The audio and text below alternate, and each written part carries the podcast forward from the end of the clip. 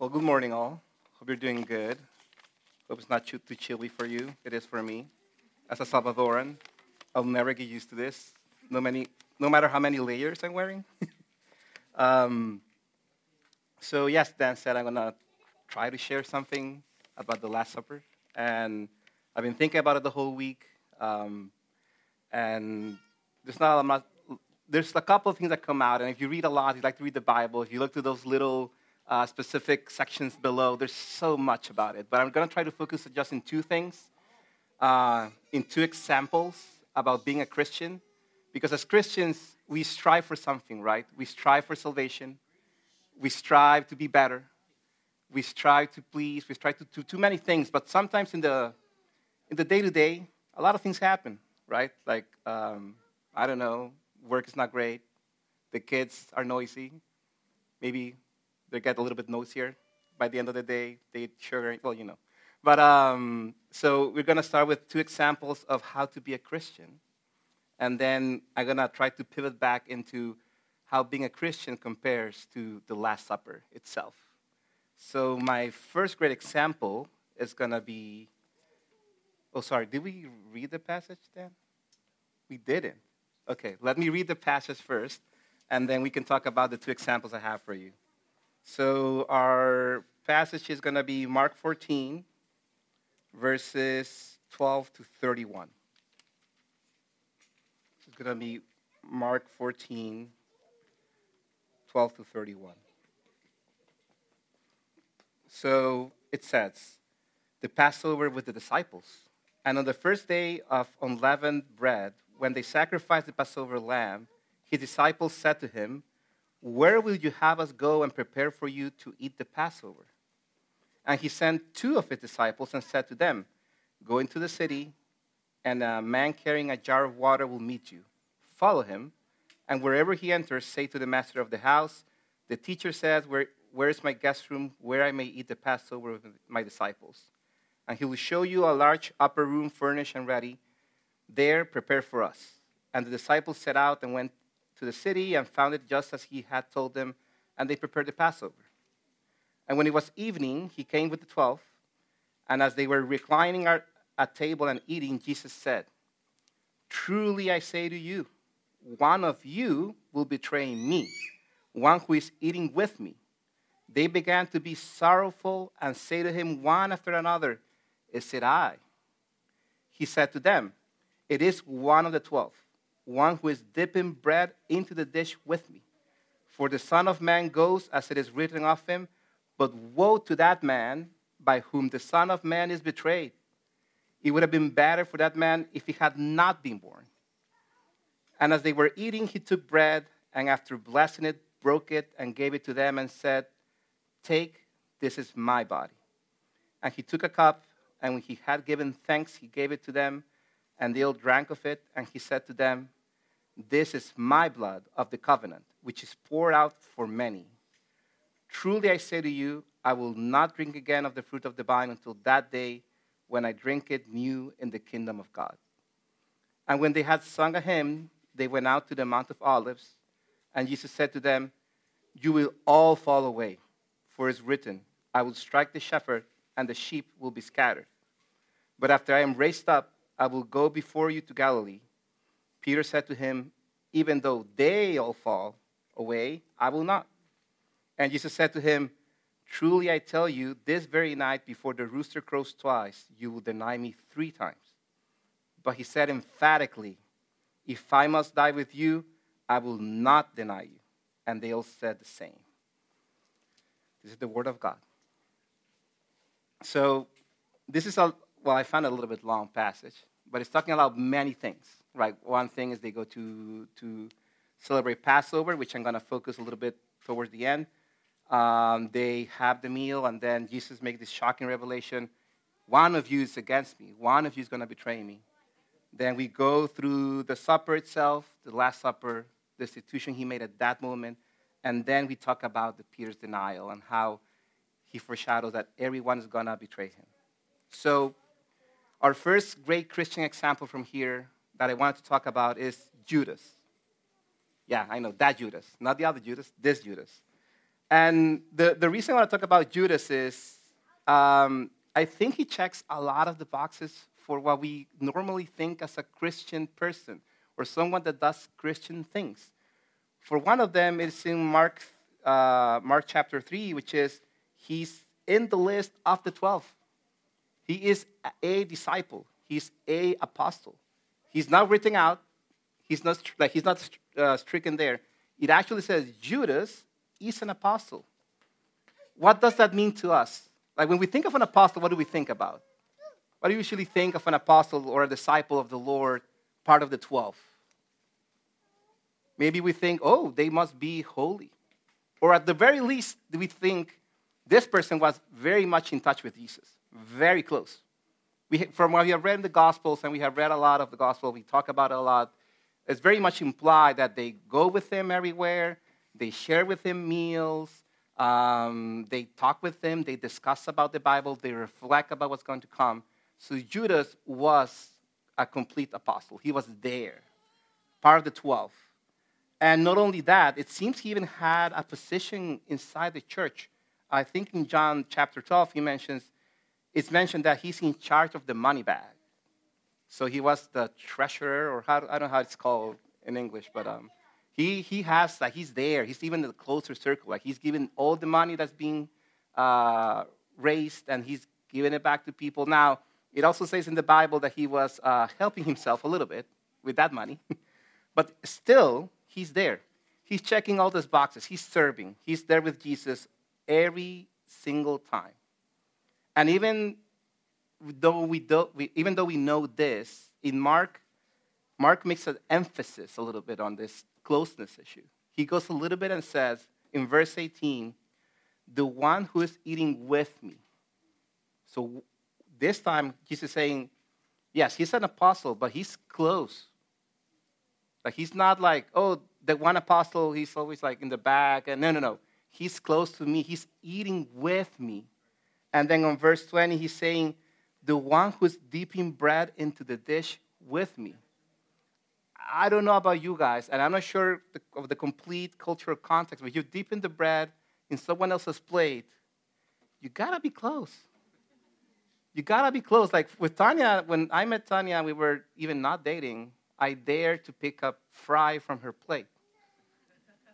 Um, that didn't went well.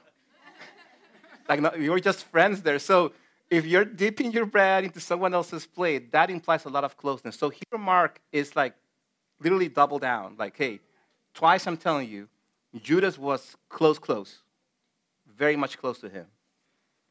But the reason I put him to, as an example is did that closeness to Jesus, that walking with him, going to all the sermons, going to, he was there for the Beatitudes.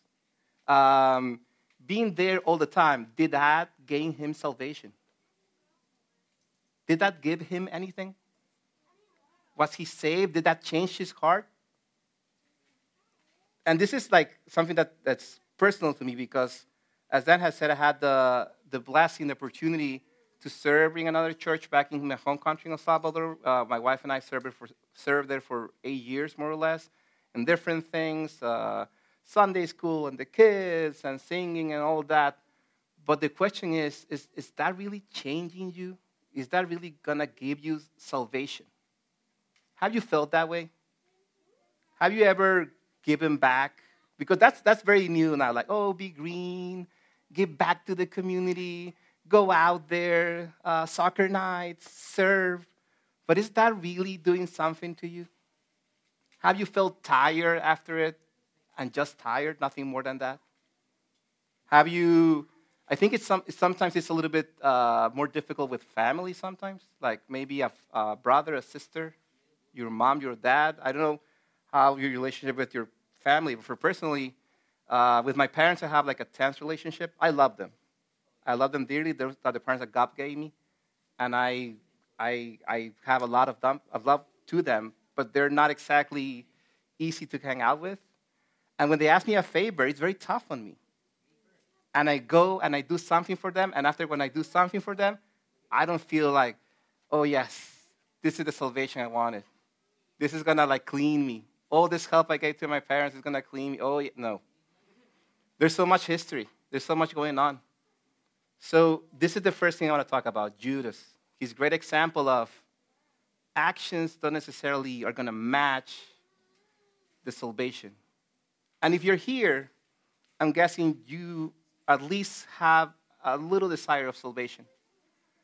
That little longing of, like, I want something more. I want something that takes me a little bit, takes me to another place of where I am right now. So, um, Judas, even though he was very much close, is not giving him the thing maybe he was wanting, or I'm not sure what he wanted because it was clear he wanted 30 pieces of silver. That was clear enough in the Bible. But, um, yep, so actions, I don't think they lead too much to salvation. So that's example number one, our dear Judas. Now, our example number two is going to be Peter.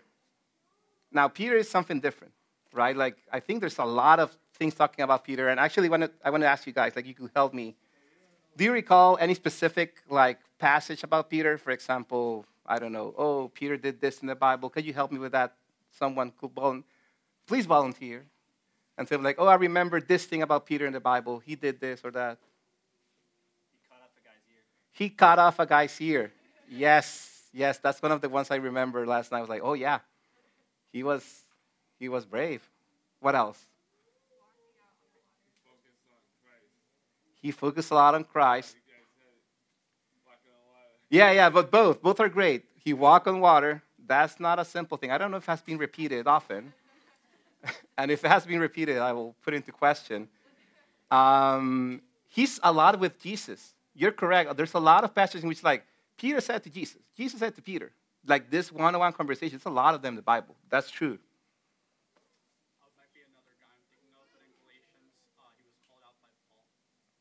He was called up. Yes, he was a leader with Paul. He was, he was, he was um, hanging out with the Gentiles. Yes, yes. So, he got called up by Paul. Like, dude, why are you yes. away? yes, he was a big leader in the church, right? Alongside Paul, which was another big leader in the church. And he was there, and he was setting an example, and people looked to him and asking, hey, what are you doing? That's correct. So, yeah, so Peter is not like a small character in the Bible. He's like one of the big ones. He's a a big example for us, and he, he stands out for so many things.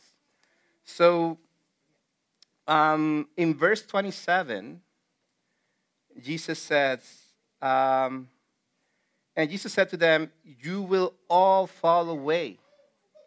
All. For it's written, I will strike the shepherd, and the sheep will be scattered.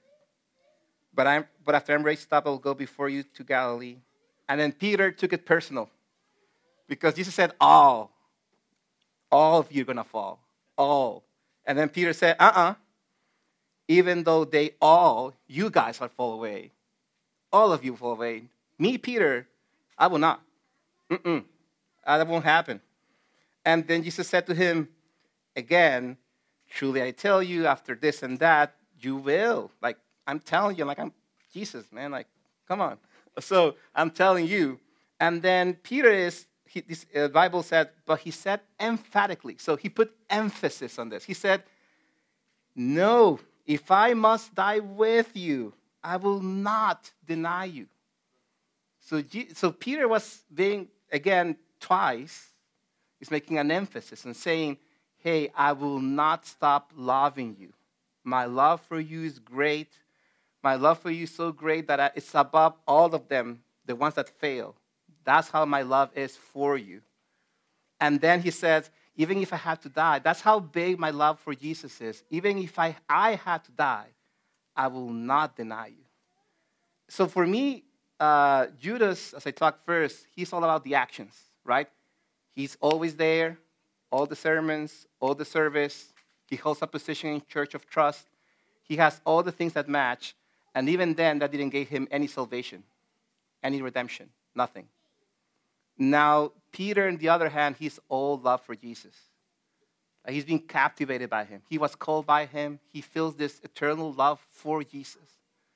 But then, again, Jesus is being very clear, and we know this. Like if we read a little bit further into Mark, he de- denies Jesus. So, where's this love? where's this love that he like, had? Like, so was it real love? Was it, or was he lying? There's no implication, like there's no, like we can conjecture a lot of things about the Bible. We can try to imagine what was happening, but there's no indication that said, oh, no, no, he was, uh, how to say this in English? Um, a smooth talker. Like there's no indication saying, no, Peter just, just like, he just says things, but he doesn't really intend it. No, as Dan said, the ear, the ear slashing, I think he's like a guy of his word. Like he's like, I'm gonna do this. So he's not in, so he was really meaning it. His true love is there. But he still fell. At the moment of trial, he fell. So have you have you related to this a bit? This is the other end of Judas. Judas was all actions. Peter is all love. Have you ever felt like you love Jesus and when you sing and praise to him, you have all these Hillsong songs that say a lot about, I love you, God, and you love me back, and still feel something is off? Because it happens. Have you been like, uh, I'm, sometimes people tell, I, I've been heard like they say like, I just feel so bad. I mean, maybe I'm gonna read the Bible twice. Maybe I'm gonna read more time the Bible. Maybe I'm gonna pray more. And they're just like anxious because they, they have all this love for Jesus and they still feel like something is wrong, something is off. I have felt it because I, I, I, I've been in the side of uh, serving, right? As I mentioned, I, served in El Salvador for seven years in different things. Um, the reason uh, we left El Salvador was because we, um, I came to the United States to get a graduate degree, but I had to leave Tanya, Mireya. Juan wasn't there yet. Thank God. He's too much. Uh, but he's too much. But Tanya Mireya, uh, uh, I left them in El Salvador. Um, Tanya made a lot of effort, a lot of sacrifice. Um, and, and, and I was a student again uh, with a student budget, and I wasn't going to church. It is how it is. I wasn't going to church, um, but it gave me some time to connect, so I was, I was maybe not serving, but I was all love.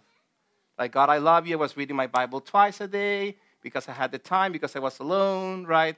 I was praying a lot. I would just um, uh, put my, my earphones, and, and, and whenever I used to walk, I used to walk a lot because bus was a little bit expensive for me. So I would just walk a lot and, and just hear a lot. Only, only Hillsong, only, exclusively. But still something was off. I was doing all these Christian things. I was trying to be an example with my friends that were not Christian. But even then, something was off. So you could have all this love for Jesus and still feel this anxiety, this ache. I don't know how to express it, but I, if you have felt it, you know what I'm talking about. You, you, that, that something is a little bit off, even though you really intend to help. You really intend to not deny Jesus. You really intend to die for him. You really do. And even then, when the time comes, sometimes it's something very simple as being at work and like uh, I don't know, someone tells, tells you something that irritates you, and you're like, and you just let it go, like, oh, you such and such. Or you're like, sometimes it's something as simple, and you, and you go back home and you're like, I just should have. I just shouldn't have. But it happens. It happens. We all fall. So, this is not the salvation way, maybe. Maybe it's not because you love Jesus that you get salvation. Or maybe it is not because you do Christian things that you get salvation. And this is the and this is the reason in Mark is said twice, like Peter, Peter, no, sorry, Judas close, close, close, twice. Peter, love, love, really love, twice. But in the middle of that, in the middle of those two passages, like Judas, you're gonna betray me, you're super close, you're gonna betray me, and Peter, you're gonna fall even though you love me. In the middle is the Last Supper the, I hope the writer of Mark was trying to just frame it this way, in which he wants to put it in the center. What is going to happen there? Now, I am, and it's difficult to meet the in public, but I'm going to just come out. And I'm a nerd. Yes, I am. I am a nerd. I watch anime. I read manga. Yeah, you know I play video games. And to Nikolai's, uh, uh, yeah, Star Trek. I know. Yeah, we, I watch Star Trek, Star Wars too. Yeah, you don't like it that much, but I do. In any case, um, And as a nerd, I like to zero in on the details. That's for me the trademark of a nerd. Like, oh, you look something and you're like, I really want to know about this. Maybe you're not a classic nerd. Maybe you're a music nerd. Maybe you're like, but like you you you see one thing and you want to zero in on it. So for me, my nerdness uh, took me to focus on the fact that this is Passover, and this is was like a this was like a big uh, how you say this. Um, my head blew up because in Spanish the word Passover is for Passover is Pascua. Pascua in Spanish doesn't sound like anything. And, and Dan just told me recently that it actually sounds closer to the original Greek word. But since I don't know Greek, I don't speak Greek, for me, Pascua, the word means nothing. But in English, it's beautiful. At least that word is beautiful. Uh, Passover, yeah, Passover uh, means something. So I'll not read the whole thing, but I'll try to make an effort on summarize it. But this refers back to the Exodus, like when uh, the people of the Lord Israel were being captured by the Pharaoh, right? And the Pharaoh was not um, giving up. He went through this, all these plagues, right? And then God told the people, hey, I'm going to go over you. And then he says, uh, I'm going to well, I'm not sure in this translation. I read a couple of translations. In my translation in Spanish, used to say, He will send the, the angel of the Lord that will go over them. In the translation I'm reading right now, it said that I will go down and I will take the firstborn of each uh, Egyptian. But he warns them, hey, I'm going to do this. So to avoid this death with my people, the ones I love, right, you have to do something. And that little something, it's, it's, it's, it's a whole ritual. And, and he actually says that this is going to be an absurd day. So it's not a little thing. It's like, we're going to observe this because it's going to be so much, so relevant to you. Um, we're going to sacrifice a lamb, right? And in that time, they'll sacrifice it and they'll prepare it for a meal. And then with the blood of the lamb, you grab this little thing, you're to soak it on it, and you're to put it on your, how to say it, doorpost doorpost. I don't know English enough, but I'm to try. So, yeah, so you, you have like the entry, right? So you're to put the blood there, and that way I, the Lord, will know you are mine. You are my guys. You're my people. And I'm to pass over you. I'm not like, oh, now it makes sense to me. So after seeing the blood, the God's to pass over them. He's not to actually go inside and do uh, and inflict that death, he's actually to go over them. Right? So I don't know about you. You seem like, oh, yeah, Magdalene. When I, trust me, I was, for me, it was like revealing to me.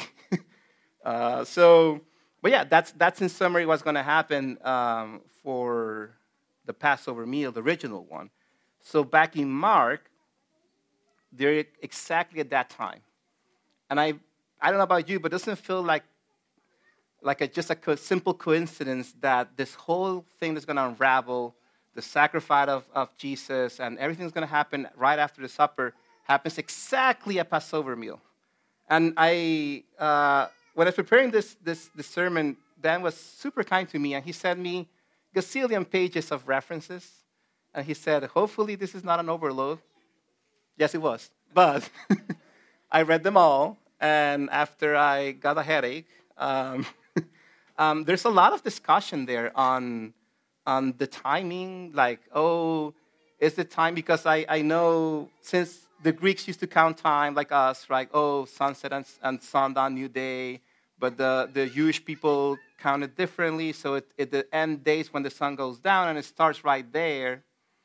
But the point being, the timing of this whole passage is exactly there. It's exactly when this happens, the Passover, the first day, when you actually do again the sacrifice of the lamb, and you again engage in this whole remembrance on how uh, God uh, got his people out of um, slavery from Pharaoh. So, in this line, I was just trying to, to make sense of this. And the thing that really struck me is how Jesus tries to make very clear that what he's doing is exactly the same thing. He's exactly doing the same thing. Before was the, what in, in Spanish is like the angel of God or the death, like this whole thing that God comes and kills. In this, in this time, what's going to kill you is sin. And this is what this is what we deserve. Like we have sin. There's no one that has not sinned. And sin kills. And we're and it's, it's, it's a law. It's bound to happen. As, as, Lord, as the Lord was passing judgment on the on the Egyptians, the Lord is gonna pass judgment on us because that's just fair. We have sinned, sin leads to death. So Jesus doubled downing on that figure. Then he's saying, uh, when he starts the ritual, he said, This is my body. He breaks the bread, this is my body. He is willingly giving his body. He's not saying, Oh, you got my body, guys. No, no. He's like, he grabs the bread, he breaks it, and he willingly gives the body, the, his body to everyone. So he's making an emphasis here like, hey, I am doing this because I want to do it. I am sacri- sacrificing myself for you. And then on verse 24, he says, This is my blood. This is my blood of the covenant, which is poured out for many. So he's like, Hey, as we have used the blood before in the past to cover you from the angel of the God that kills, now this is my blood. Not any blood, not the blood of a little lamb, not the blood of a pigeon, the blood of the Son of God. God Himself grabbed His own blood and he put it on our door. And this will cover not only a single household, this will cover many households. This is powerful. So, trying to come back to Judas and Peter again. Judas, all actions, checks all the boxes. He was actually a very good Christian if you go through the actions themselves. Peter, all love. Oh, yeah. I imagine he'll sing that hymns with all power. But that's not salvation either. Salvation comes exclusively from Jesus. And again, as it said twice that uh, Judas was close, and as it said twice that Peter was all love, here it says twice I'm pouring my my body, I'm pouring my blood twice in Passover day, not any other day, in Passover day that I'm giving my blood for your salvation. Now, how this comes back to us? How does this come back to our day to day? Well, we forget about salvation. It is normal. We, Jesus already said it. We all fall. It's not like new. You shouldn't be surprised that you fall. It's just our nature to fall. He's not expecting us to gain our own salvation. That's not really how it's happened. He's saying, first, I'm going to give you salvation. I'm going to give you salvation. That's what Jesus is saying. He's going to give it to you. And it happens. Fall happens. Now, for some of you, you have a face like, yeah, that makes sense. That's pretty much obvious from the passage. And it's correct. It's like it's, if, you, if you put some time into it, if you go back home and read it again, you will see, yeah, it makes sense, some logical sense. Now, the thing that really caught me um, in this passage was, um, let's see, verse 28. And that's the one that out of the, all those 12 to 31, that's the one that really uh, stood out. So it said, But after I'm raised up, so you're saying, after I resurrect, I will go before you to Galilee. I found it odd because he's giving instructions just exactly here. Why isn't he giving instructions later? Or why hasn't he said that at, at any other point? The point in which this is is exactly after the supper. He's like, hey, I'm instituting this action for your salvation. You will all fall. But what's going to happen next? I'll meet you in Galilee. I'll resurrect, I'll meet you there. And this blood that's freeing us first is allowing us to follow him. And this is where we ought go caught up with the whole am I a Judas, am I a Peter? Because we're trying to do all these Christian things before thinking about our salvation. Salvation goes first The blood comes first. The sacrifice of God Himself comes first.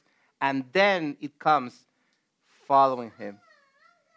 So if you have felt that as Christian, if you have served and it has felt empty because it happens, or if you have loved Jesus and you sing all the songs you want, or pray to Him and you still feel off and you still feel sinful, it's because maybe we have forgotten to do the right order.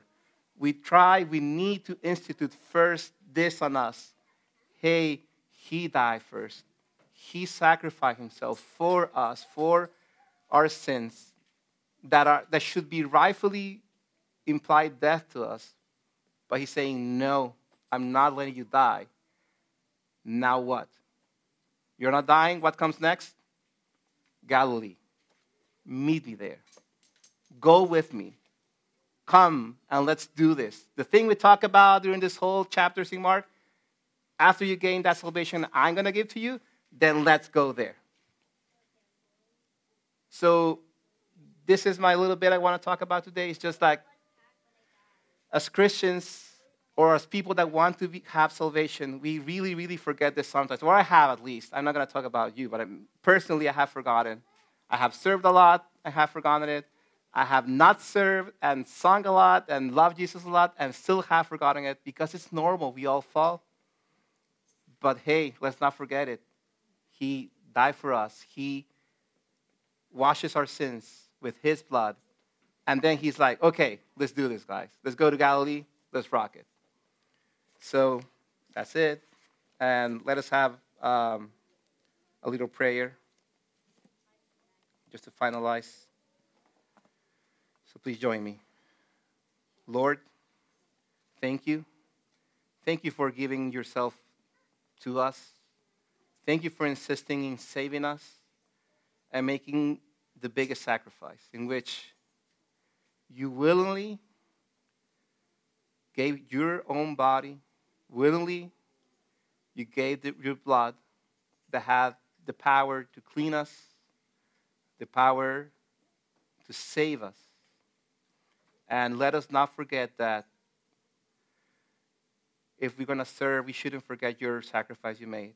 That serving, serving you, following you, following your steps, it's so much easier if you're reminded about the blood, about the sacrifice you made.